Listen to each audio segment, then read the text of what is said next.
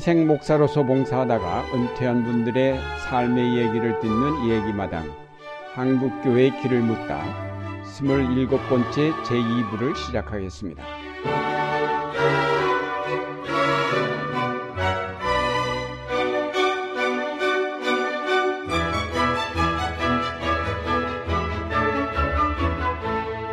진행을 맡을 안동교회 원로 목사 유경재 교회 원로 목사 김태복입니다.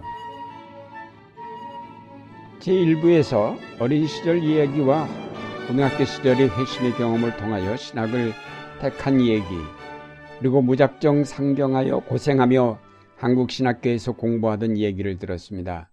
제2부에서는 대학원을 거쳐 교수로 재직하면서 유학하여 좀 더 깊은 학문의 세계로 나아간 과정과 한신대 종합화 개혁에 헌신한 얘기 등을 듣겠습니다. 그 2년 전도사 사역을 마치시고 1967년 연세대 대학원에 입학하셨는데 그때 얼마나 고생하셨는지 단칸 월세방에 사모님의 출산, 신장 결석 등으로 매우 생활이 어려우셨다고 했습니다. 대학원 시절을 좀 말씀해 주시기 바랍니다. 네, 그때 제가 대학원 공부를 할 만한 뭐 재정적 준비나 그런 준비가 다 된 건 아닙니다. 음. 근데 사실 이유인즉 정이 들 때로 이제 들었어요. 그 개척교회. 음. 근데 이제 그 교회가 본래 모교회로 돌아갈 거냐. 광주에 또 뭐 다른 교단이 회유책을 써서 자기 교단으로 끌어가려고는 무엇이 내막이 좀 있었던 것 같아요. 근데 그때 장공을 찾아뵙고 어째으면 좋겠습니까 하고 조언을 구했더니 말씀을 뭐 들어보시더니 그 본래 교회하고 화해시킬 수 있으면 화해시켜라 그러시더라고. 그래서 이제 본래 교회하고 화해를 시키는 형태로 이제 채워놓고 쟤는 더 오래 있는 것이 또 누가 된다고 생각을 하고 그러니까 그것도 장공의 그 교육자로서의 풍모야 어제가면 기장으로 끌고 와라 그러지 그렇지, 않고 그래. 음. 본래 그 세웠던 모기하고 화해를 시키 시켜라 예. 그래서 이제 그 교회를 떠나야 할 형편돼서 대학원 공부한다고 핑계대고 왔기 때문에 네. 아무 준비가 안 됐던 거예요. 네. 나로서는. 네. 그렇게 입을 한 채 하고. 예. 그러니까 결혼은 몇 년에 하셨어요? 결혼은 지금 65년에 했습니다. 5년 하고 지금 67년에 연세대 대학원. 그렇습니다. 예. 그러니까 한 2년밖에 안 했죠. 그래도 네. 거기서 이제 소위 그 교인들이 주는 성미도 그때 처음 먹어보고 음. 그 성미라는 게 그때만 해도 광주에 보리도 섞이고 쌀도 섞이고 뭐 어, 조도 섞인 예? 그, 그래도 굶어 죽지는 않잖아요. 네. 그, 그 정성 어린 그 교인들, 에, 그 사랑도 받아보고. 에, 그런데 서울에 와서 이제 아무 대책 없이 올라왔기 때문에 목표는 에, 이제 대학원을 해야 한다 차제. 근데 음. 그때 한신에 박봉랑 나는 조직신학을 해야 하는데 음. 박봉랑 선생님이 한신에 안 계셨어요. 음. 학교 무슨 일로 건국대학 교수로 가 계시더라고요. 그건 연대 이제 산암동 교수가 여기 한신에 계시다가 연대로 가신 데였기 때문에 그러면 그리 간다 해서 서울역에서 내려서 제일 값싼 방을 어디 하겠는데 돈이 없으니까 그러면 연대 쪽을 어디 하겠다. 근데 그때 몰라 지금 기억이 버스 번호가 143번인가 돼요. 모래내 모래내하고 어딘데 그래서 그놈을 타고 이제 모래내 종점에서 내려서 연대 정문에서 꽤 멀리 가죠. 방한 칸을 얻으려니까 방이 없어요. 그래서 포기를 하려는데 어느 방이 하나 나와서 그 단방가 안에 이제 이부자를 펴고 어, 처대기를 놨죠. 음. 음. 그 놨고 그 세브란스 가서 야단 많이 맞았습니다. 이제 집사람이 갑자기 진통이 있으니까 병원에 갔더니 당장 입원하라고 나한테 그동안 나는 그, 그렇게 어설겠죠. 사람이 뭐, 십남매 크면서 그렇게 보호받들었으니까, 어, 열달 참은, 어, 건강한, 나중 알았지. 요새처럼 뭐, 몇 달에 한 번씩 뭐, 산모니까 가서 체크한 줄은 난 몰랐죠. 정말 음. 몰랐어요. 그런데 막 야단 치더라고요. 무심한 사람 맞다고 병원이. 그래서 며칠 만에 이제 더, 애기 아빠가 되고 보니까 더 깜깜하잖아요. 자, 애기가 생겨. 어? 학비는 돼야 돼. 또 식생활을 해야지. 야. 그래서 이제 그때 참 정말 빈곤이 뭔가를 피부로 느낀 건 이상하게 연세대 대학원 시절이었습니다. 그렇군요. 예. 음. 근데 학교는 야박에서 대학원 조교들을 썼는데 내가 성적 장학금도 받을 수 있고 조교 장학금도 받을 수 있는데 야박하게 둘은 못 받는다네 또. 네, 둘 중에 하나만 받으라는 거예요. 네. 조금 더 나오니 이제 글로 조교 장 학생을 금을 받아가지고 이제 연세 학부 학생들 시험감도 그때 음. 산암동 선생의 그 아들 영수가 음. 이제 대학에 입학을 해가지고 누나 따라와서 장님이 돼가지고 시험을 음. 치르고 그때인데 그때 이제 경험이 어떤 절대 빈곤에 휩저 쪼들려서 자기의 그 생존의 위협을 느낄 때는 일반적 도덕 경률은 별 힘을 못 쓴다는 걸제 음. 자신이 느꼈으니까 그래서 한마디로 저 말짱 같아, 같아서 그렇게 배가 고프고 자기가 그랬던 자기 조카가 배가 고파서 도둑질한 놈한테 너 왜 도둑질 했느냐 하는 소리는 더 이상 일생 나는 못하도록 돼 있어요. 음. 예. 내가 도둑질을 해봤으니까 실질적으로 그 상황 속에서. 예. 예. 그러니까 에, 그 그런 어떤 에, 극단의 경험도 필요하더라고요. 그 사람이 아, 목회자가 되려면은 정말 어, 최고급의 호텔도 무엇인지 알아야 하고 정말 최저의 그 인간 삶의 바닥 사람들이 어떻게 사는 것도 알아야 하고 음. 예, 그것이 고루고루해서 목회자가 될 사람은 세상에 뭐 버릴 경험은 하나도 없다. 아, 그렇죠. 예. 예. 그런 신념은 지금도 변함이 없습니다. 예. 그 신장 결석까지 해서 고생 신장 결석 병, 병이 예. 고생하셔서 그냥 육체적으로도 상당히 힘드셨던 예, 것 같아요. 예, 아주 신장 결석, 근데 신장 결석인지도 모르고. 근데 아픈 건 이제 아픈 건데 지금 생각하면 더 마음이 아픈 게 시골에 계신 어머니가 그때는 아직 돌아가시 전이니까 서울에 이제 아들이 이제 그렇게 올라왔다니까 올라왔을 거 아닙니까? 네. 모레나 와 보니까 뭐 단칸방에서 이제 하는데 아들이 떼굴떼굴 구르면서 아프다고. 근데 그때 신장 결석인데 근데 돈도 없으려니 어디 그 병원에 가서 뭐 진단할 뭣도 없고 그러니까 지금 이제 회상하면은 다 돌아가셨지만 어머니가 1907년생이고 아버지가 1905년생이시니까 지금 살아계시면 뭐 110세도 더 되셨지만은 나는 그 하나님의 아픔과 고통은 그 곧그 피조물의 고통과 아픔을 느끼신다라고 보는데 그러니까 이제 백화대 나가서 이제 벽돌, 저 기와 돌 같은 것을 이제 갖고 와서 밤새도록 부엌에서 그걸 달구어서 음. 수건에 싸가지고 등에다 이제 대, 대주시고 그러면서 얼마나 속으로 우르, 우르셨겠어요. 이. 음. 이, 그 착한 아들이 뭐 신학이라고 집에서는 하지 마라. 아버지, 어머니는 무식해서 그릇이, 그것이 뭔지도 모르지만은 가더니 뒤에 와서 광주에서 그 양 키워서 양젖장 살 때도 아침 새벽에 일어나서 양젖을 끓여서 병에 넣어서 배달을 해야 하는데 그 어머니가 일어나서 그걸 다 도와주셨거든. 어. 근데 내가 이제 자전차에 타고 그걸 교장 관사를 떠날 때는 꼭 등수가 따끈따끈 아파. 어머니가 나를 쳐다보는 것 같아. 어. 응? 그 착한 아들이 말이야. 하지 말라는 신학을 하더만 양적 장사를 이렇게 하면서 새벽에 좀 돌아다니라 하는 생각. 그 이번도 또 이제 그렇게 네. 예, 그 어머니의 고통과 아픔.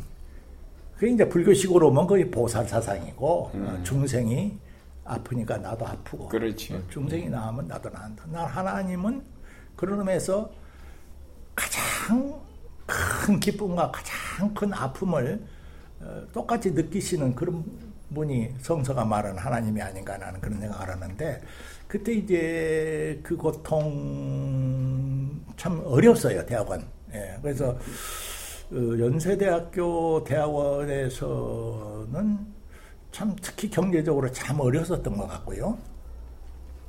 그때 연합신학대학원이었나요? 연, 연합신학대. 그때 이제 연합신학대학원이 막 생겼습니다. 막 그때 이제 음. 에, 각 신학 대학의 대학원이 한 신학 어딘가 한두 개밖에 없었는데 WCC에서 그러면 교과서암이 너무나 많으니까 음. 대학원 레벨의 교육은 한 군만 하자. 음. 그래서 어, 학부는 각 교단 신학교에서 하되 대학원은 거기서 하기로 하자. 그걸 어디다 둘까? 연대다 두자 하고 TF라고 해서 WCC에 상당히 큰 에, 자, 교육 자금을 해서 건물을 새로 지었지요. 예. 그것이 지금 연세대 연합시나 그 여수체가니까 그것도 허물었습니다만은 그래가지고 그때 이게 김희권, 송규태, 나 이것이 1, 2회, 1, 2, 3회입니다. 그래. 막 시작한 때고 그때 이제 교수단도 이제 그 WCC의 그 정신을 받아서 그때 지원용 목사님이 출방하셨어요. 루터 오, 쪽에서는 그래. 지원용 목사, 음, 어, 지원용. 이대에서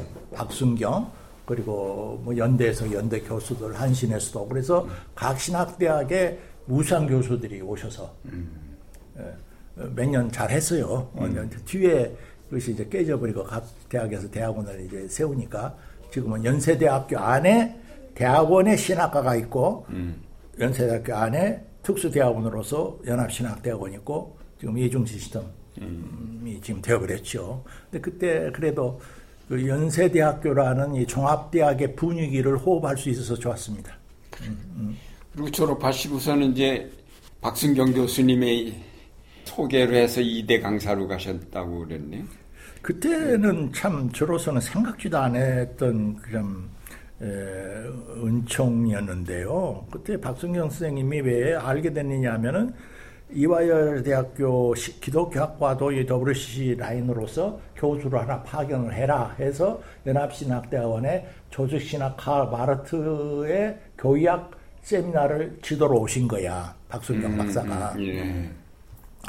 근데 이 세미나를 이제 각 대학 신과대학 출신의 학생들이 모여서 이래 하는데 할 말을 들어 학부 때 제대로 그래도 좀 한들 한신 학생밖에 없단 말이야. 어. 그러니까 이 양반이 이야기한 소리를 아, 알아듣는 사람 몇 명 없어. 그렇죠. 할 마르트를 이종성 박사 나중에 해보다라면 당신은 마르트 강연을 했지만 이것이 칼 바르트 교육 교육이라고 내용이 있다고 말을 못하, 못하면서 가르쳤다고 그럽니다. 네, 그런, 그런 용도로 이제 그 이제 이 박성현 박사는 좀 숨통이 좀 트셨던 모양이야. 어떤 그렇죠. 한신 출신의 예, 예. 유니언 가서 공부하고 오셨잖아요. 어, 아니 유니언이 아닌가? 드루.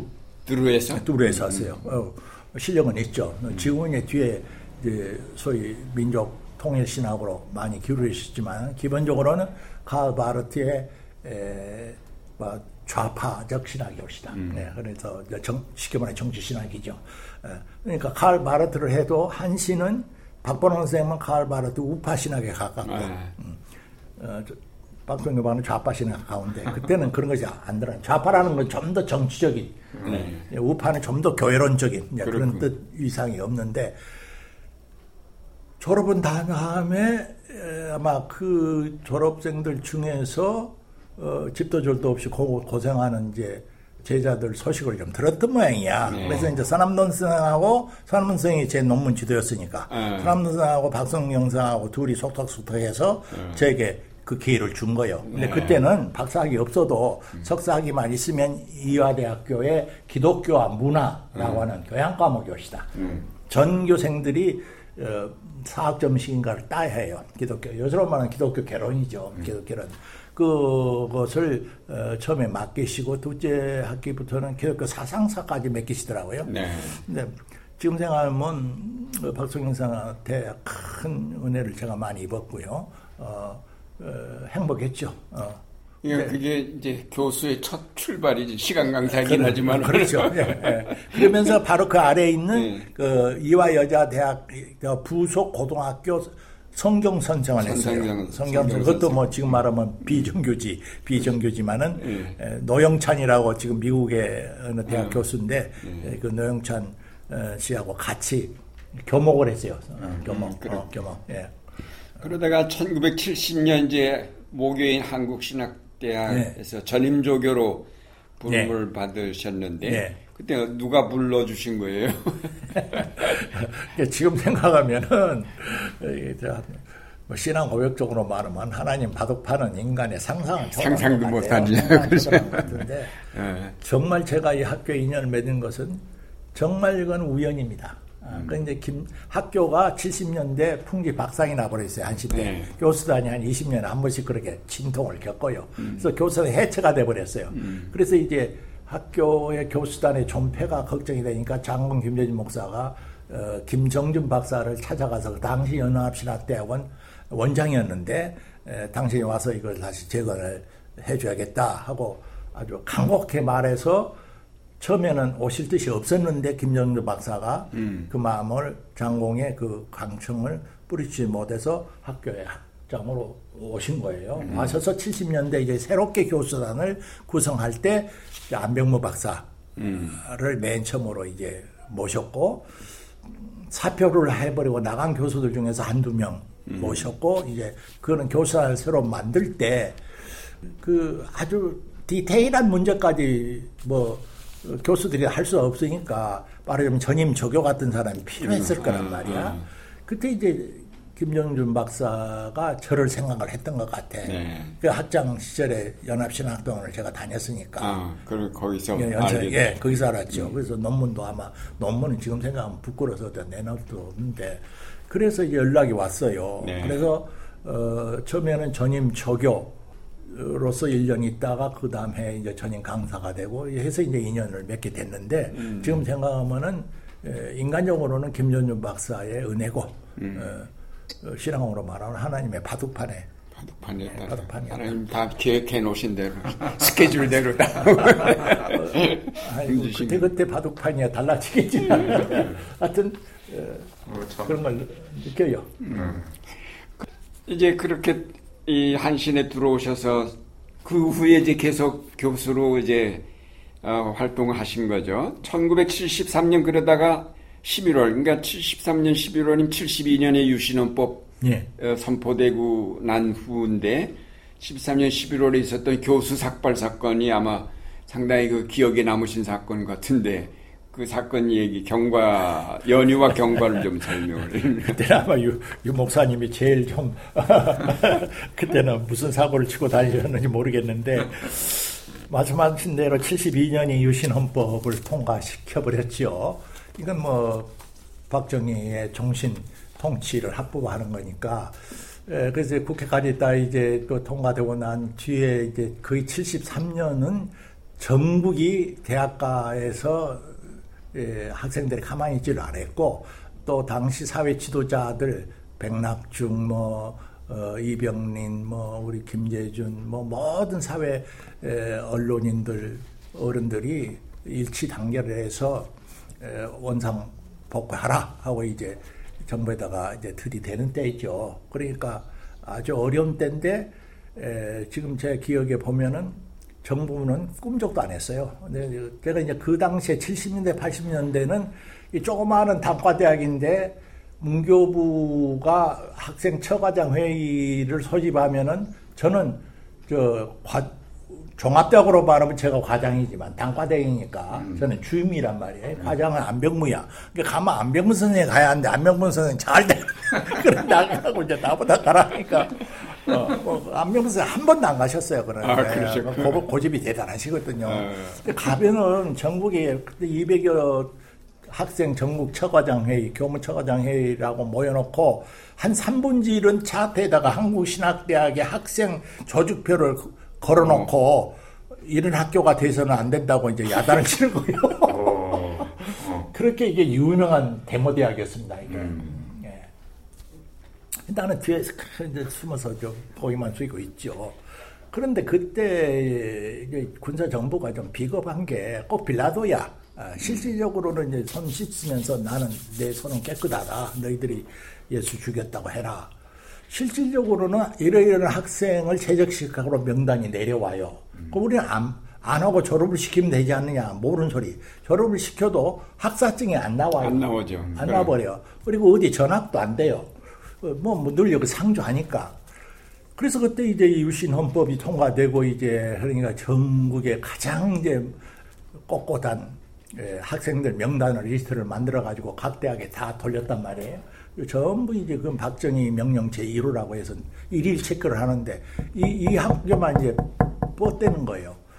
우리가 생각할 때는 이게 애들이 참 착했어요. 공부도 잘했고 모범생이고 근데 문교부가 목자를 한다고 해서 교수가 모여가지고 목을 자를 수가 없잖아요. 쉽게. 음. 그래서 버티고 그런 일을 물론 다 반사로 했지요. 그러다가 이제 결국 이제 73년 늦가을에 그 모든 것이 이제 무너지게 될 무렵에 특히 야 뭐 큰 무슨 뭐 큰 웅지를 품은 것도 아니요.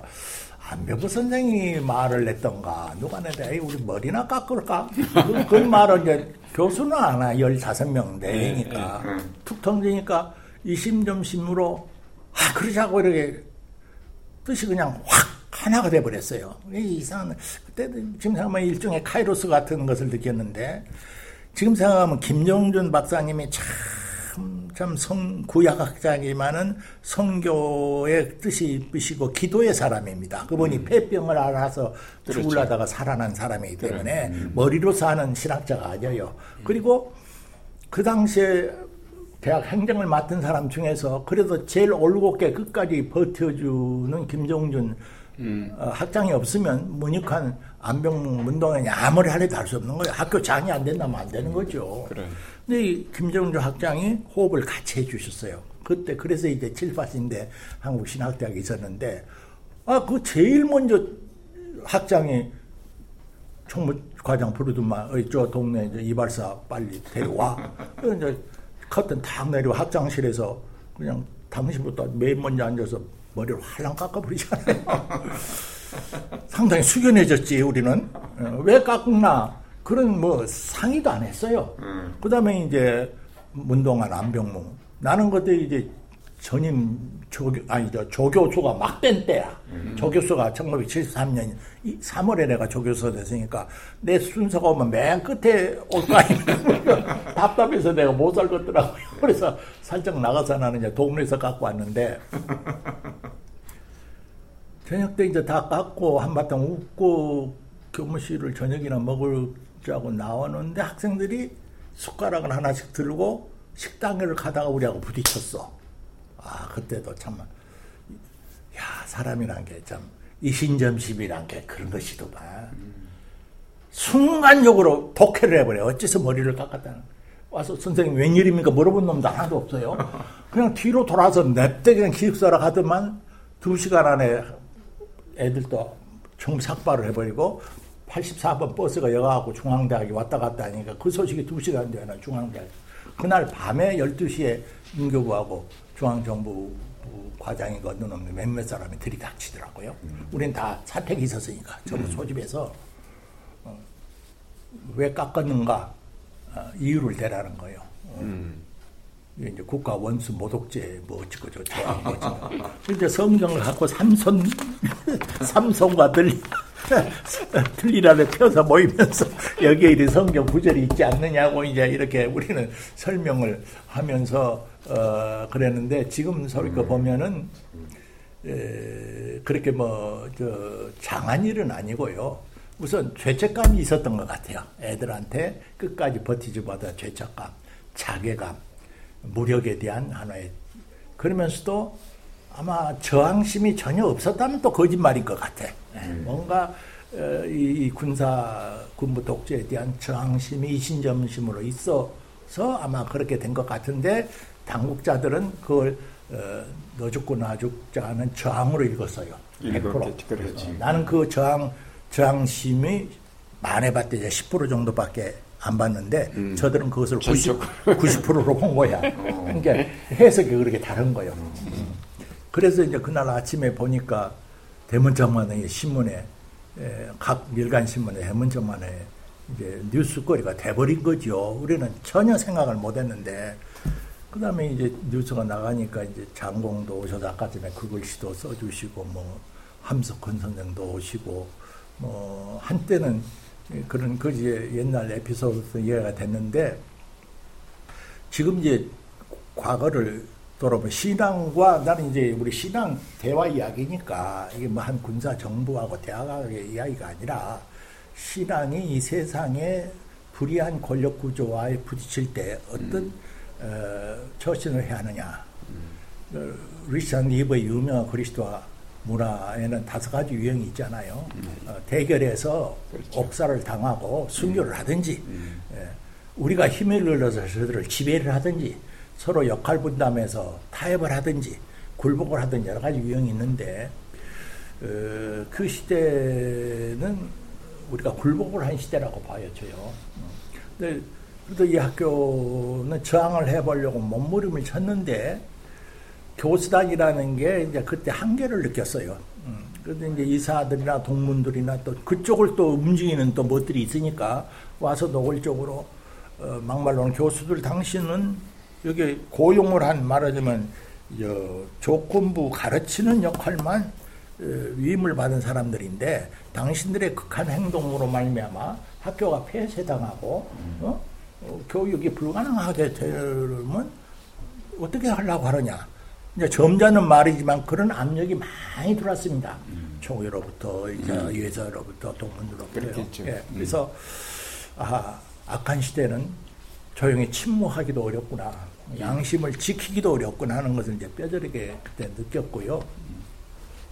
에, 실질적으로 회상을 해보면은 굴복을 한 것이고 에, 우리 교육 우리 학교뿐만 아니라 지난 3, 40년 동안 광야에 예수가 겪은 세 가지 시험에 다 실패했다고 봅니다. 뭐 그래도 이제 이 기장의 경우는 그렇게 신학교가 앞장서서 이제 그렇게 교 그 시대를 이끌었기 때문에 교회들도 이제 어떤 방향을 설정할 수 있고 따라갈 수도 있었지만은 다른 교단의 경우는 신학교는 오히려 어, 교단 눈치 보면서 입을 다물고 있었기 때문에 그런 시대적인 사명을 다 감당하지 못했던 것 아닌가라고 생각하면 물론 지금 교수님 말씀하신 대로 뭐 어느 정도 최종적으로 굴복했다고 그러지만은 결국 그런 거대한 힘에 바위를 달걀로 치듯이 쳤지만은 그래도 쳤다는 그 사실 자체가 중요하지 않겠나 는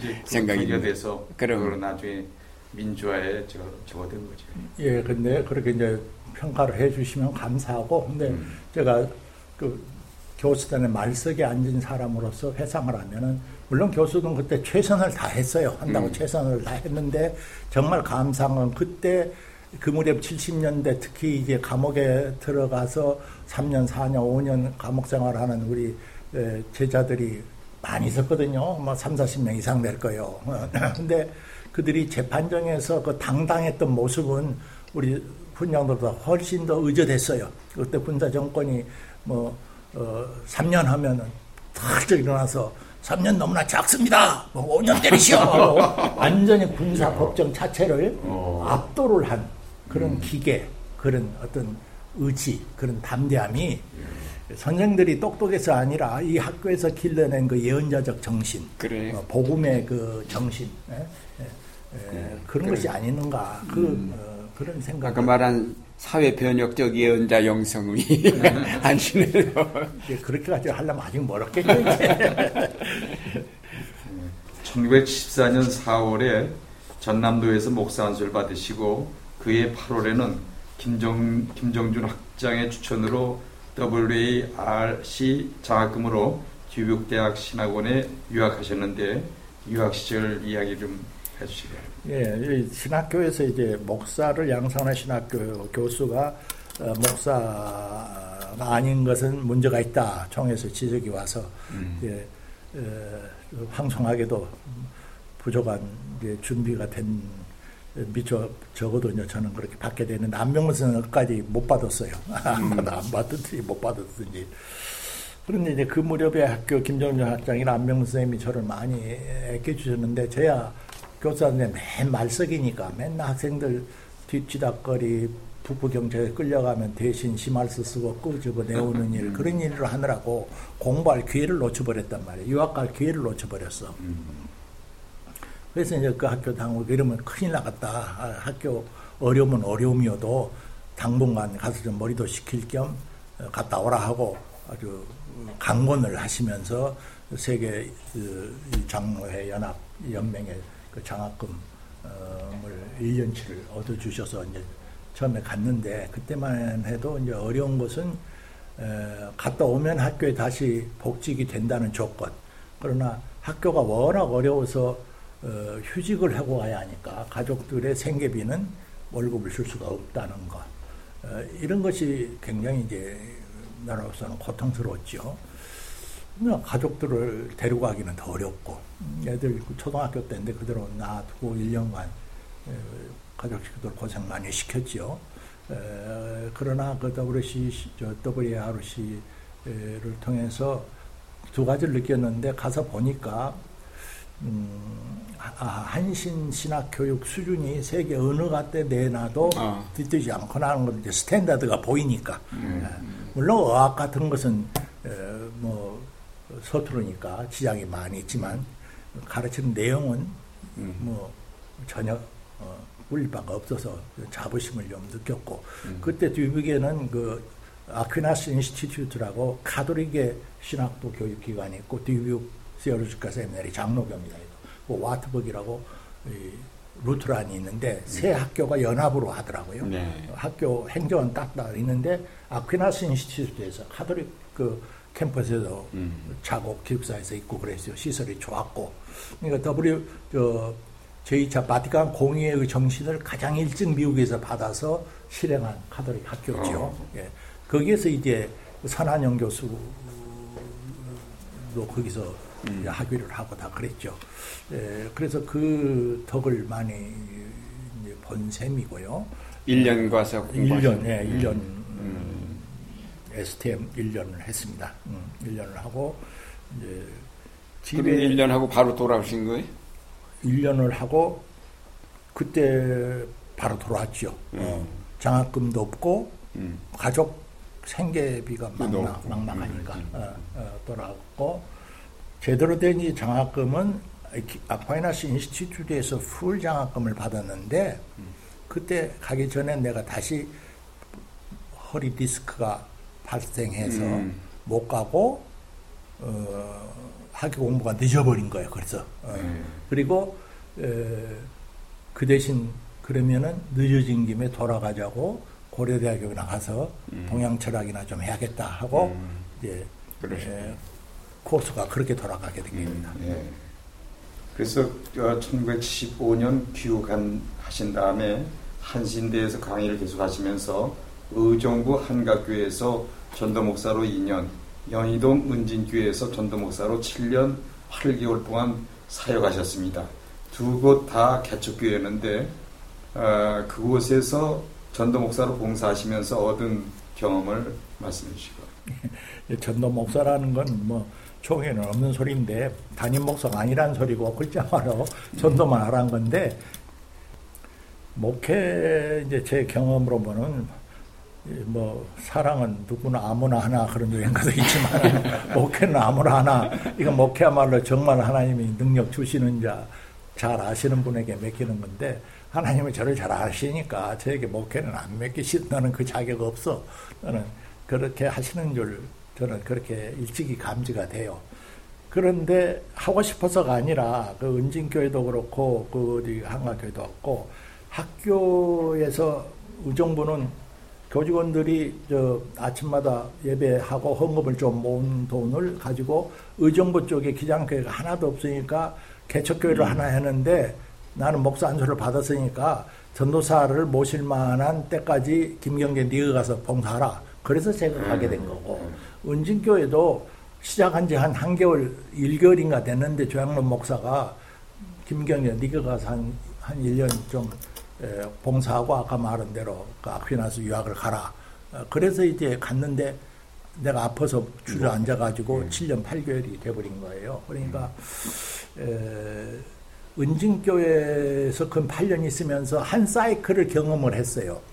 예, 그 땅을 사고 건물을 짓고 당회를 구성하고 뭐 네, 하는 네. 소위 목회 예, 그 사이클을 이제 아 교회 현장에 있구나 하는 좋은 경험을 주신 것 같고 특히 이제 건축할 때 생기는 여러 가지 에피소드도 경험을 하게 하신 것 같고 어, 학교 교수를 하면서 하니까 한 120명 정도 신도가 되니까 정신이 없더라고요. 뭐, 뭐 더 목회를 해봐서 아시지만은 시간 시간 따라서 곧바로 가서 신방도 못하고 그래서 아, 그렇죠. 내가 빨리 담임 목사를 한 분 모시고 넘겨주고 이제 팔을 빼앗구나 해서 이제 핑계 대고 그냥 떠나버린 거죠. 음. 어. 근데 주려 말하면은 저는 지금까지 그 목사직에 대한 이 황송한 마음, 어?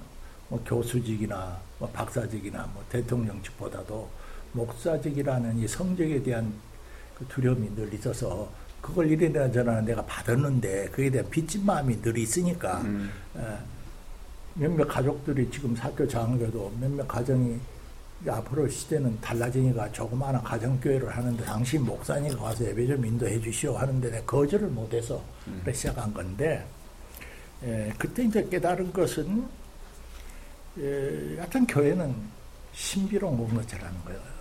땅에 있지만 땅에 속한 질서가 아니라는 거. 그건 어, 뭐 장공에게 이론적으로 배운 것이 아니라 사실인 것 같고 에, 그리고 교인이라고 하는 것은 목회자가 에, 자기들을 정말 어, 싹군이 아니고 진심으로 교회를 섬기는 목회자라는 것을 믿기만 하면 간이라도 빼서 내줄 네, 수 있는 그렇지. 것이 신도들이라는 거. 음. 말을 바꿔 말하면 인간의 본성 속에는 막다라 마리아처럼 자기가 가장 귀중한 옥합을 깨뜨려서 어, 거룩한 낭비를 해 버리고 싶은 그 욕구와 충동과 본능이 있는 존재라는 거. 그걸 이제 경험했다는 것이 제일 큰 경험인 것 같아요. 그 목사님 아주 교수로만 끝났으면 재미가 없었을 텐데 어, 그치. 목회 경험을 하셔서 그때 그러니까 담임 목사가 없으신 상태에서 그냥 담임 목사 역할 하신 거지. 전도 목사로 그래서 그래서 교수직 겸, 네. 겸직이 됐으니까. 네, 그렇죠. 아, 그러니 예. 그 예, 예, 그거 상당히 힘드신 거예요. 예, 아니 그럼 힘들었죠. 그래도 이제 힘든 가운데서 교인들이 그렇게 이제 네. 아저 양반 교수지만은 정말로 우리들을 위해서 애를 많이 쓴다 목회자다라는 생각을 하니까 그야말로 사랑을 주고받고 하는 거죠. 예, 목회 현장에서 그 경험 없으면 어떤 힘으로 목회자가 목회를 하겠습니까? 그렇죠. 이해를 해요. 그래. 어, 음. 쓰리고 아픈 경험도 있겠지만은, 그래. 예, 쓰리고 경험도 있겠지만은, 1979년에서 81년 사이에 이제 아까 말씀하신 대로 미국 가실래다가 못 가시고 고려대학교 음. 대학원 철학과 동양 철학을 하셨고 85년에서 87년까지 미국 클레아몬트 대학원에서 박사과정 이수를 그리고 거기서 학위는 못 받으시고 1994년 네덜란드 유트르 유트레프트 대학교에서 박사학위를 취득하셨는데 정말 열정, 열정적 으로 공부를 하셨군요. 1인 3역 하신 거나 마찬가지네. 네? 이제 제가 그래도 학교 말석에서 뭐 하느라고 제 학문의 성취 기간을 놓쳐버렸다는 것에 대해서 학교 행정 책임자들께서 많이 마음에 부담을 느끼셨던 것 같아. 네. 특히 이제 정대희 어, 전저 한신대학 종합반 뒤죠. 종합하느라고 또 우리 젊은 교수들이 청춘을 갖다 다 사실은 쏟아부었습니다. 그래서 이제 시간을 내주더라고요. 어느 정도 이제 안정이 됐다고. 근데 딱 2년을 주셨어요. 네, 그래서 공부당 공부는 클레어몬트에서 한 것 같아요. 그때 클레어몬트에는 존 캅과 존 힉 같은 거성들이 있었고, 이제 도로 하나를 경계로 돼 이쪽은 이제 신학교로서 주로 감리교 background의 클레어몬트 Theological Seminary가 있고 저쪽은 graduate 일반 이제 대학원이 있는데 그게 이제 종교학부에 존 힉이 있었어요. 근데 세미나는 공통을 합니다.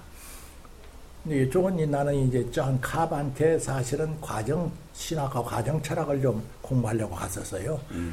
왜냐하면 서남동 선생이 자꾸 잠깐 미국 갔다 오면 나를 부르면 그 화이트헤드 과정 신학 좀 어떻게 하고 왔냐고 자꾸 물으시는 거야.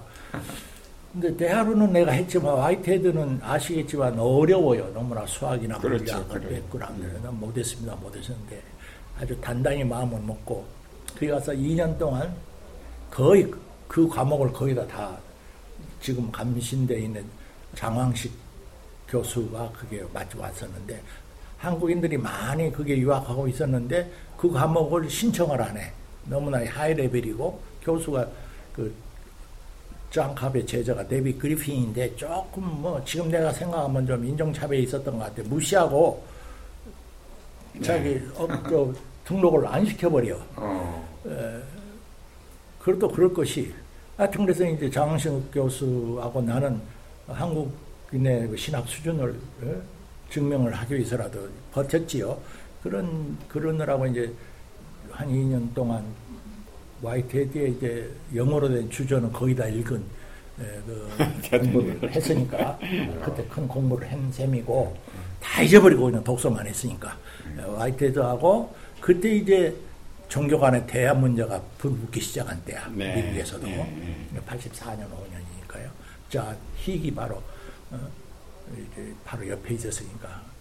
그 문제는 나는 이제 한국 신학대학에서 좀 오픈 마인드를 가지고 진보적 신학 관을 갖고 있었다고 생각을 했는데 가서 보니까 그 분위기로 보니까 나도 한참 보수더라고.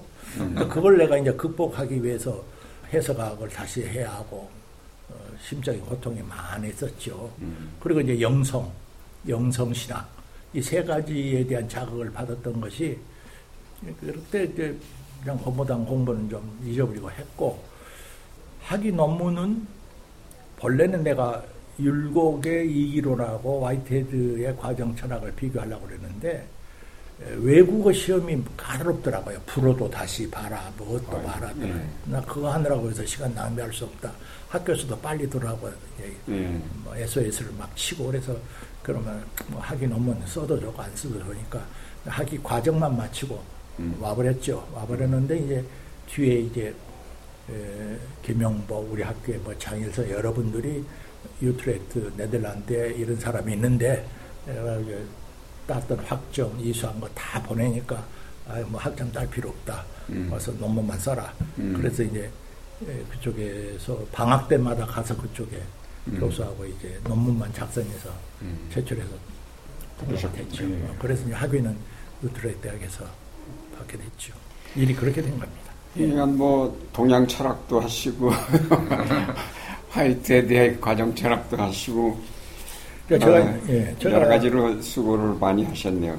조, 조, 조직 신학, 소위 이론 신학, 문화 신학을 하다 보니까 음, 폴 틸리히가 그런 말을 했어요. 마지막에 이제 예, 돌아가시 얼마 전에 에, 우리가 생각할 때 폴 틸리히는 상당히 그 great figure고 생각하는 퍼스크가 넓은 사람인데도 불구하고 자기의 조직 신학을 지금 돌아보니까 역시 Western culture, 서구 문명의 시각에서 기독교를 설명하고 이해한 것이라는 것을 지금 통절하게 느낀다.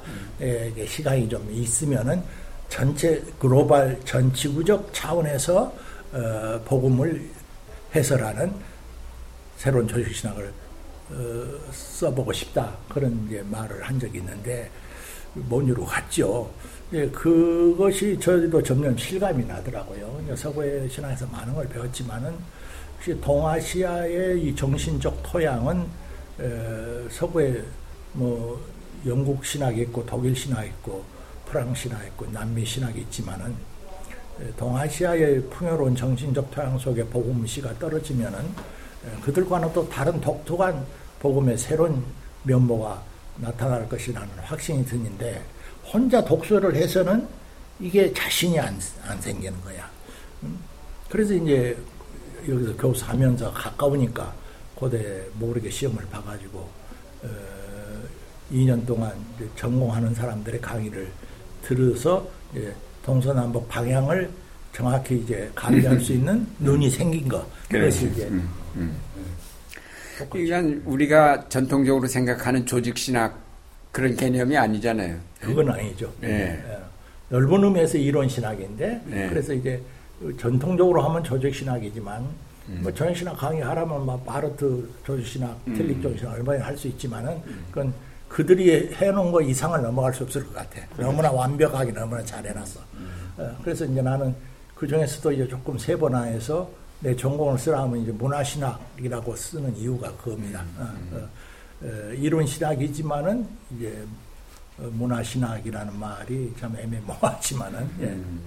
그러시군요. 나 이것도 저것도 아니에요. 나는 목회자도 아니고 학주도 아니고 어, 나는 그래서 1983년에 이제 정교수로 재임하시게 되면서 한신 종합화 계획에 참여하셨고 결과적으로 한신대학교가로 이제 발전하게 되었는데 그 과정을 조금 소개해 주시고 평가도 좀 해 주시면.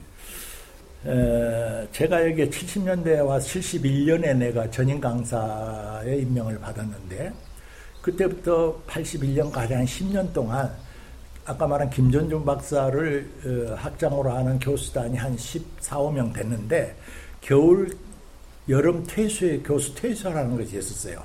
한 3박 4일 어디 온양이든 어디 가서 합니다. 그래서 다음 학기 시간표도 짜고 강사를 누구를 부를까 뭐 여러 가지 뭐 코이느냐 겸비게 하는데 10년 동안 뭘 하느냐 하면은 꿈을 꾸는 거야. 돈도 깡도 없는데 종합화를 한번 해보자. 예, 그때 이미 한국에는 단과대학, 신학대학들이 많이 있었, 있었는데 앞으로의 사회는 장공의 관점도 그렇고 문화 변혁을 하려면 일꾼을 내야 하는데 기독교적인 세계관 가치관을 분명히 가지고 있는 그런 좋은 평신도들을 사회에 많이 배출하고 그들 중에서 신학을 하고 싶은 사람이 있으면은 대학원 이제 레벨에서 신학을 시키자. 그런 꿈을 10년 동안 꾼 거요. 어. 어, 그래서 생긴 것이 종합화입니다. 네. 아, 하루아침에 생긴 건 아니고요. 그, 그, 과, 이제 중심에 김정준, 안병무, 문동환, 뭐 이런 분들이 다, 박봉랑 이런 분들이 다 계셨고, 중앙에 있죠. 뭐, 황성규, 박근원, 뭐, 이런 젊은 것들이 뒤에서 이제 support를 했죠. 에, 그래서 처음에는 기독교 사범대학을 신청을 했어요. 정부에다가. 음. 왜냐하면 교사를 양성을 하는. 근데 우리는 사범대학 안 해준다. 그런 계획 문ገብ이 없다 그러더라고요. 다시 이제 대외 수출 못을 하는 때라 하려면은 무역학과, 경영학과 이런 걸 쉽게 내줄 수 있다 그러더라고요. 근데 우리는 그건 또 둘째고. 그래서 고민 고민 하다가 이제 한 것이 타협을 본 것이 우선 인문대학의 뭐 국사학과, 철학과 등등등 하고 그런 이제 경상학부에 아까 말한 그런 과목에서 한 10개 과목으로 시작을 했죠. 근데 그렇게 하려면 물적 토대가 있어야 하는데 거기서 몇 가지 오해, 한 가지 오해가 있는데 하도 7, 80년대 서울에서 데모를 억세게 했으니까 중앙 정부가 시골로 한신대학 쫓아버리려고 그런 거 아니냐. 그런 건 아닙니다. 그런 건 아니고 음. 처음에는 안 내주려고 그랬어요. 아무 백도 없으니까. 근데 우리는 그때 박정희가 죽기 전부터 이건 꿈꿔 왔으니까 음. 한병준 씨가라고 한평의 아, 들이 네. 있었어요. 아, 여러 가지 루트를 통해서 어, 당신 요새 말하면 당신 정권도가 우리도 다 갈 건데 교육은 100년 대기 아니냐. 우리 멀리 보자. 근데 기독교가 한국에 들어온 이상 기독교 대학이 건전한 대학이 있는 것은 여러 가지 좋다. 정권하고 지금 너희들하고 싸우지만은 그거는 전혀 떠나, 떠나서 그 당시 이제 새로운 대학 인가가 많이 나온 때니까 주려면 우리에게 달라. 우리가 이러이러한 계획이 있다.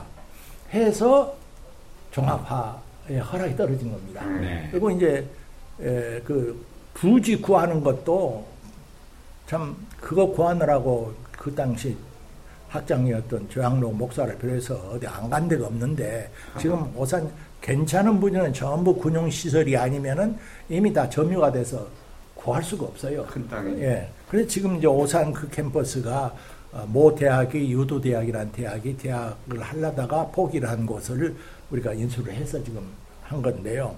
그래 지금 35년이 됐습니다. 80년이 벌써 35년이 이, 이 수유리 캠퍼스 유지하면서 그 부지 얻으셨다는 건 대단하시죠. 대단. 어, 그, 네. 그때 유혹이 많았어요. 그런데 이제 이 캠퍼스가 이제 도로가 나면서 어, 본래는 저 송암 기념관까지가 전부 학교 부지였거든요. 음. 어, 그쪽 좀 팔고 이제 수익 재산으로 시내 에, 그 빌딩도 한두 개 있었고 다 처분했어요. 당시 음. 한 200억 했을 겁니다. 그러니까 지금 흔히 하는 말로 그 당시에 그거 않고 그대로 그걸 펀드로 하면 신학교육 100%다 할 수 있는데 우리가 헛장사할 때 하는 자꾸 이제 자조서 이야기가 나오고 근데 그때는 어떤 유혹까지 있었느냐 하면 하려면은 이 수율 이것까지도 이제 자산이 부족하니까 음. 이것까지도 팔아서 투자하자. 돈도 돈이지만 신학부 교수가 중심이 되어야 하는데 두 캠퍼스가 왔다 갔다 하느라고 길에다가 두 시간, 세 시간 하루에 다 쏟아버리니까 신학교육도 안 되고 일반교육도 안 되는 거야. 그래서 사실 안병무 박사나 문동환 박사는 에, 이것까지 처분을 할 뜻도 없지 않아 있었어요. 근데 장공 선생이 그것을 동의를 안 하신 거야. 어, 음. 그럼 너 멀리 내다보신 거니까. 음. 어, 유명한 말이 있지. 아무리 우리 기독교는 땅에 집착을 하는 종교는 아니다마는 어, 가톨릭이 재정이 궁하다 해서 명동 성당 터 팔아서 어디 간다 가겠다는 소리 나 들은 적 없다. 그 말 한마디로 그냥 다 문제가 해결이 돼버린 거래. 그래서 이건 않기로 하고 이것을 교육법적으로는 이사들의 결정이면 되거든요. 그렇죠. 학교 법인이니까. 음. 근데 아주 총회에서 못을 박아버렸어요. 이 아. 캠퍼스를 다루려면은 이 총회. 이사는 안 되고 총회의 결의를 거쳐야 한다. 음. 그렇게 이제 해버려서 이건 이제 에, 그 위기를 넘겼죠. 음. 그러니까 지금 이제 그 결론을 말하면은 외국 대학이 다 그러지 않습니까? 뭐, 뭐 예일도 그렇고 뭐 다 어, 하버드도 그런데 신학부가 처음에 시작됐다가 종합대학으로 컸다가 다시 신학부가 이제 divinity school 아니면은 특히 교육자를 양성하는 학교면은 그 종합대학 안에서는 신학이라는 학문은 할 수 있지만은 성직자를 육성하려고 하는 영성훈련이 안 되니까 따로 이제 나와서 하듯이 그 과정을 밟는 것 같아요. 네. 그러니까 돌이켜 보면은 뭐 종합화한 것을 후회는 하지 않지만은 네. 뭐저 일생을 그따 다 어, 젊은 교수들은 쏟아 부어버렸기 때문에 후회는 않지만은 신학 교육이라는 측면에서 보면은 손해가 많고 음. 마이너스가 참 많습니다. 아, 마- 많고 어, 그리고 어, 학부마저도 언젠가는 일이 올라와서 이것을 중심으로 해서 숫자도 적게 신학 교수들도 정- 중세기에 어, 스통슨과 같은 자세로 다시 돌아가서 제대로 된 신학 교육을 하고 오사는 예장의 숭실대학교 어, 기독교 대학 경영하듯이 일반 대학 교수가 총장 되고 다 해서 그렇게 에, 해나갈 수밖에 없지 않을까 저는 그렇게 지금 보고 있고 1997년 기독교 사상 5호로에 실린 부처님 오신 날에라는 글로 겪으신 필화 사건이 있었다고 그러는데 좀 설명해 주시죠. 그게 동, 종교다원주의라는 딱지를 붙이 면서 문제를 삼은 것들인 것 같은데. 이 차제 제가 좀 어, 억울함을 호소하고 싶은 것은 예. 저는 종교 다원주의라는 소리를 참 듣기 싫어요. 듣기 싫어하고, 예, 네. 예, 이 영어로 religious pluralism을 그렇게 번역한 것 같아요. 하여튼 주의라는 게 아주 질색이거든. 공산주의 무슨 무슨 음, 주의. 이즈는 상당히 이게 도마틱한 아주 그 교조적인. 그렇죠. 예. 나는 굳이 그 번역을 해도 종교다원론 정도가 좋다라는 그런 음, 생각이 종교다원론. 론. 음, 음. 예. 예, 그리고 그 신념은 이제 제 성장 과정도 그렇고 제가 전공한 예, 신학자가 있다면 폴 틸릭인데 틸릭의 입장도 그렇고 저는 이제 그 하나 성서에서 제가 배운 하나님은 기독교라는 종교의 하나님은 아니란 그 확신이 점점 확실히 들어요. 음. 그 이스라엘의 하나님이지만 이스라엘에게 예속된 하나님이 아니고 당신의 영원한 예, 구원을 펼쳐나가기 위해서 이스라엘을 종으로 쓰시고 기독교라는 종교를 사도를 통해서 어, 주의 종으로 해서 일으켜 가시고 사랑은 하시지만은 성서가 말하는 사도신조가 고백 하늘과 땅을 창조하신 하나님을 기독교라는 종교나 성경이라는 경전에 가두어 놓는 것은 이건 나는 에, 신학적으로는 에, 있을 수 없다고 생각하는 그 학문적 이제 신념에서 어, 목에 칼이 들어와도 양보하고 싶은 생각이 없어요. 네. 에, 그렇기 때문에 그것을 말하려는 것이 내 본의야. 네. 아, 본의.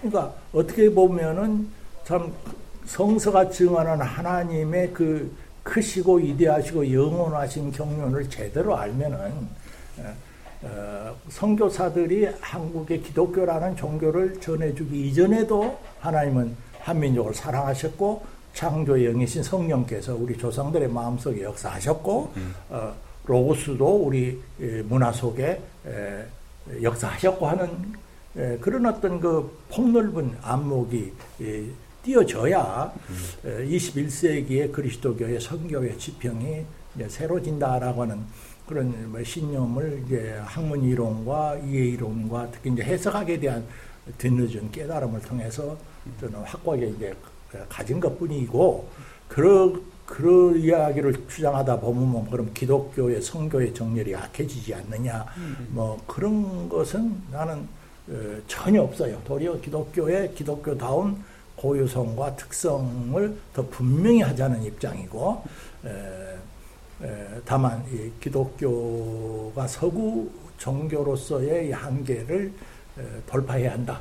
음, 에, 그렇지 않으면은 에, 점점 점점 특히 한국 같은 이 에, 종교 다원론적 사회 속에서는 성교가 한계 붙일 수 있다.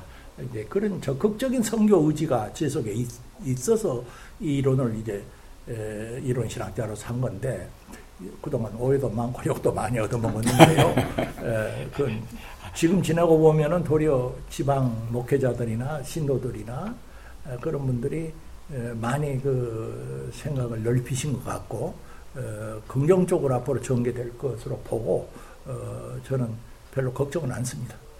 그래도 긍정적으로 보시는데 제가 보기에는 그렇게 긍정적이지 않은 더 오히려 보수화되어 가고 있는 거 아닌가라는 예, 생각이 보수화되어 예, 예, 보수화되어 갈. 수도 있죠. 또 근데 예. 그분들은 난 10분 이해는 해요. 제가 예. 아까 말씀드린 대로 명색이 장공의 제자로서 그 열린 신학을 했다고 자부했던 내가 1985년 클레몬트에 가서 종교타운론에 세미나에 참석할 때 내가 받았던 쇼크를 극복하기 위해서 내가 명색이 학자고 교수면서도 2, 3년이 걸렸는데 예?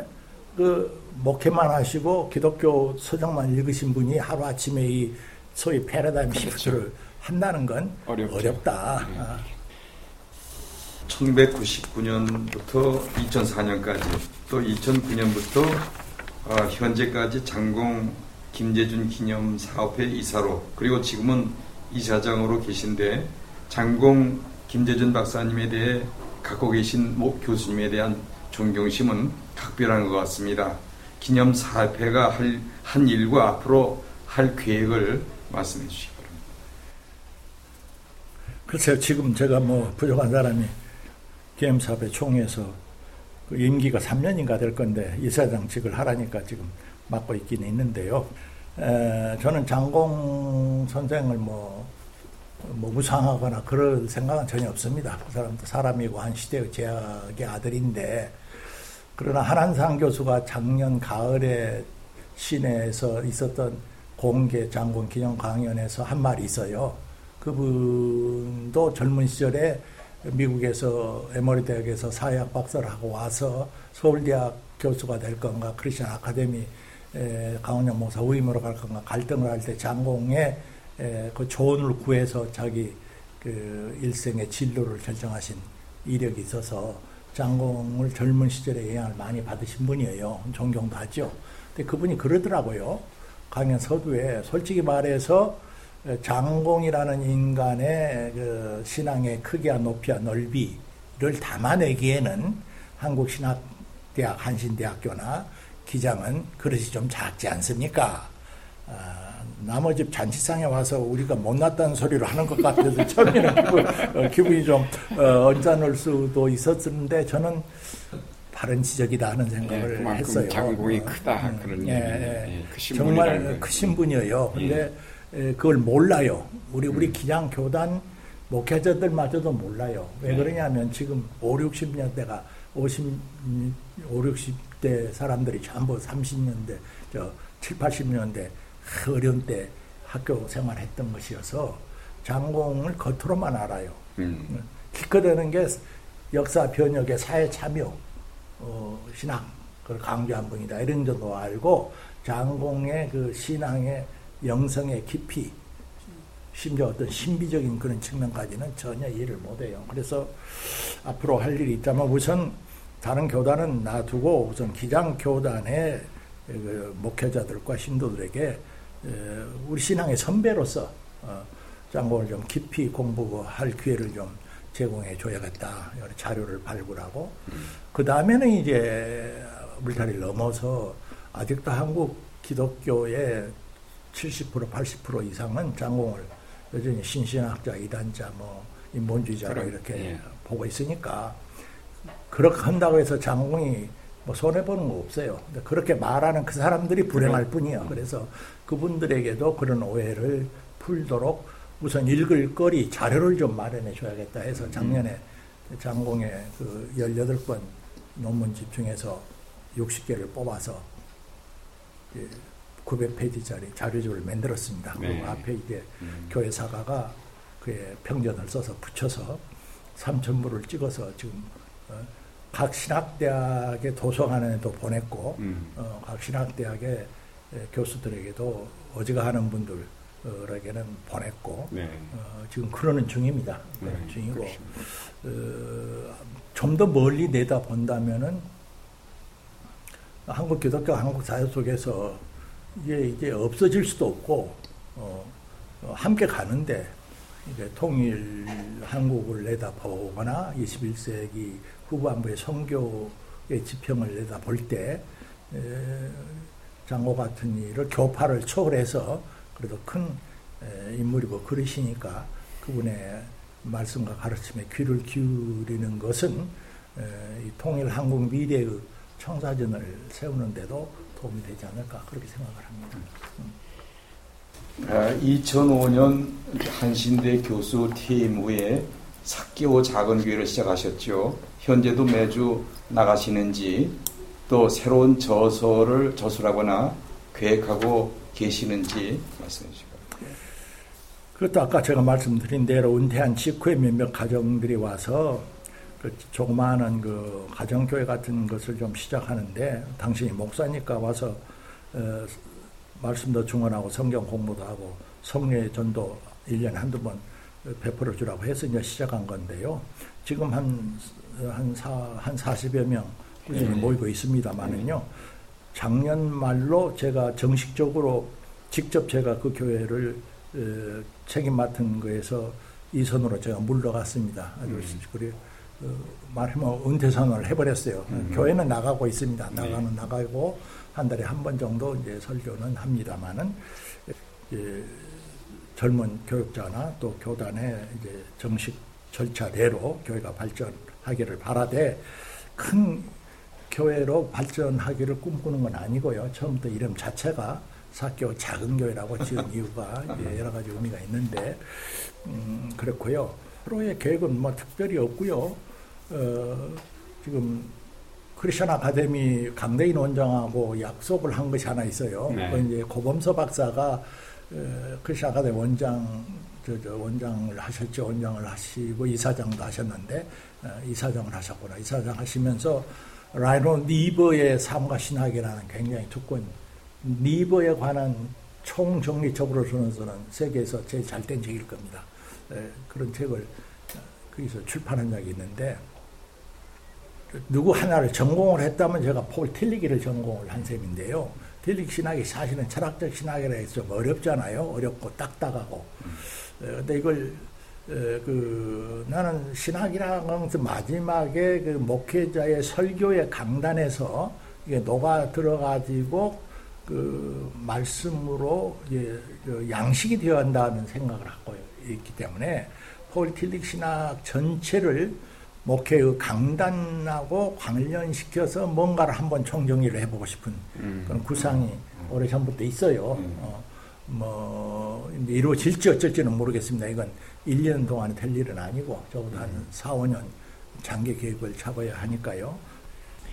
우리 이제 한국 교회 혹은 한국 신학 이게 어떻다고 현재 상태는 어떻고 이게 조금 더 변화되고 발전하려면은 어떤 노력이 필요한지 좀뭐좀 좀 막연한 얘기입니다만은 목사님 뭐 한국 교회에 관해서는 제가 언급할 자격도 없고 또 제 능력 바뀐 것 같고요. 한국 신학에 관해서의 오늘과 내일에 관해서는 그래도 뭐가 좀 보이는 점이 있는데 어려운 어렵게 생각을 하고 싶지는 않고 지금 수- 조영기 목사의 순복음교회하고는 계통이 다른 한국 복음교회가 있죠. 네, 1930년대 최태영 목사가 그 중심으로 시작한 자생적인 우리 에, 교회인데 그 교회의 설립 정신 우리가 기억하지 않아요? 세 가지인데 신앙은 생명적이어라, 신학은 학문적이어라, 교회는 조선인 자신의 것이어라. 그것이 일종의 모토처럼 되어 있는데 그게 빗대어서 말을 한다면 한국의 신학계는 지금까지는 크게 보면은 수입 신학 단계고 그것도 철저히 소화한 것이 아니고 어, 그냥 어, 익혀 소화도 안 된 것을 막 생각 그대로 막 어, 무책임하게 남발하지 않았나 하는 생각이 드는데 에, 우선 신학도와 신학자가 외국 신학은 계속해서 배우되 주체적으로 그 복음에 대한 그 순수한 열정과 그 헌신의 자세로 다시 돌아가야 할 것 같아요. 음. 이것이 이제 신학이 한국의 학제상 고등교육의 한 학과 내지 단과대학이 되다 보니까 자꾸 외국의 그 큰 종합대학의 divinity school과 같은 예. 그래서 결국 신학교육 과정은 하나의 목사 되는 과정에 라이선스를 따는 것 같은 이런 교육제도로 광나루를 봐도 그렇고 한신을 봐도 그렇고 감신을 다 그렇게 돼버리는 네. 거 제일 내가 마음이 아파요. 음.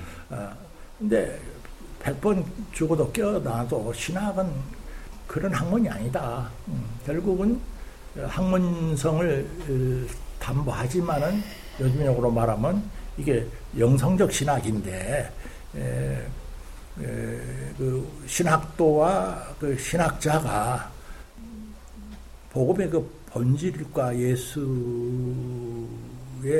그 초기에 예수 가슴과 어, 그 심장 속으로 파고 들어가는 일대 혁신 변화가 일어나지 않으면은 별로 기대가 안 돼요, 솔직히. 예, 저희 한신대학만 해도 시설은 여러 가지로 좋아지고 뭐 좋아졌는데 신학의 파토스가 안 보여, 불꽃이 안 보여. 네. 예, 그래서 이것은 그 성령의 바람이 한번 불어오셔야 이것이 된다 하는 생각을 하고요. 음. 어, 신학 내용도 거듭 말하지만은 서구 신학은 계속 그래서 배울 건 배워야겠지만은 동아시아의 이 어, 누적된 오랜 그 토양 속에 복음 씨가 떨어지면은 어, 더 어, 위대한 복음의 꽃이 필 수 있다고라는 신념을 가지고 어, 아까 틸리가 하려다가 못 했던 거. 우리는 이미 서구 신학을 어느 정도 했으니까 동아시아의 모든 정신평까지를 함께 시기에 넣는 그런 어떤 폭넓은 밑그림을 에, 한번 그려야 어, 21세기에 걸맞는 소위 생태계와 역사 현실과 인간의 영성과 이 모든 것을 아우르는 파니카 용어로 말하면 cosmotheandric 스피리추얼리티 신인 영성론적 그런 음. 시대가 다가오는데 아, 제가 문화신학을 하는 입장에서 보면은 에, 벌써 한국 개신교 신학자들이 에, 꼭 조선조 500년의 성략이 들어와서 퇴계율 시대가 지나면 이기론 논쟁을 가지고 네가 오르냐 내가 오르냐 지역적인 문제 갖고 네가 정통이야 내가 정통이야 하고 싸우듯이 종교개혁 500주년이 내일 모레 오지만은 루터 칼빈이 위대하지요. 그럼 루터 칼빈의 종교개혁 시대는 그 시대의 시대 정신 속에서 복음을 그들이 붙들고 씨름한 결과물이에요. 그렇죠. 어. 근데 그것을 그대로 여기서 루터 칼빈 신학을 어, 읊조리고 반복하고 정확히 주해하는 것이 한국 신학의 임무라 나 이렇게 생각 않거든요. 음. 음. 예. 그래서 필요하면은 500년 동안의 그 종교 개혁에 프로테스탄트가 몸담고 있었던 정적이가 바로 중상계층을 대상으로 하는 이 기독교의 패러다임을 그 뿌리에서부터 다시 한번 어, 메타크리틱하는 이런 일대 용기 있는 신학적 모험을 젊은 신학도들이 해야 하지 않을까 어, 그런 생각을 어, 마음먹는 걸 갖고 있습니다. 네, 네, 아주 중요한 말씀을 해주셨네요. 요즘 건강은 어떠세요? 요새 뭐 이제 모사님들보다는 제가 좀 더 젊을 테니까 심장 심장내과 개통, 심혈관 개통만 조금 어, 정기 진료를 받고 있고 건강한 아. 셈입니다. 아, 건강한, 네, 건강한 셈. 네. 목사님 호를 숨밭이라고 하셨는데 네. 그 무슨 뜻입니까? 그 순수한 우리말로 늦봄처럼 숨, breath, 음. 숨하고 네. 이 밭 농사지는 밭. 음. 예. 그 이제 그 옛날 우리 조상들이 살았던 제주도 시골에 그 밭 이름이 숨밭이었단 말을 제가 아버지한테 들었는데 아, 네. 그 성서에 가하고 아, 음. 인간의 생명은 흙으로 지음받았다는 이것을 음. 연상하면서 음. 어, 그 내 몸에서도 그렇고 우리 민족의 밭에서도 그렇고 생명의 숨이 항상 생생하게 살아났으면 하는 기도 심정으로 순밭 이렇게 좋습니다. 가족들 좀 소개해 주시죠. 예, 저는 저제 아내 그 순심이라는 집사하고요. 아직 네. 권사 못했어요. 제가 권사 임직을 못 시키겠더라고요. 후배가 와서 시키면 모를까. 그리고 일남 어, 2년을 뒀는데요. 손자 하나, 손녀 하나 있고요. 네. 다 각각 자기 살림들을 하고 음. 그래서 집에서는 이제 홀가분 합니다. 그러시고. 예, 예.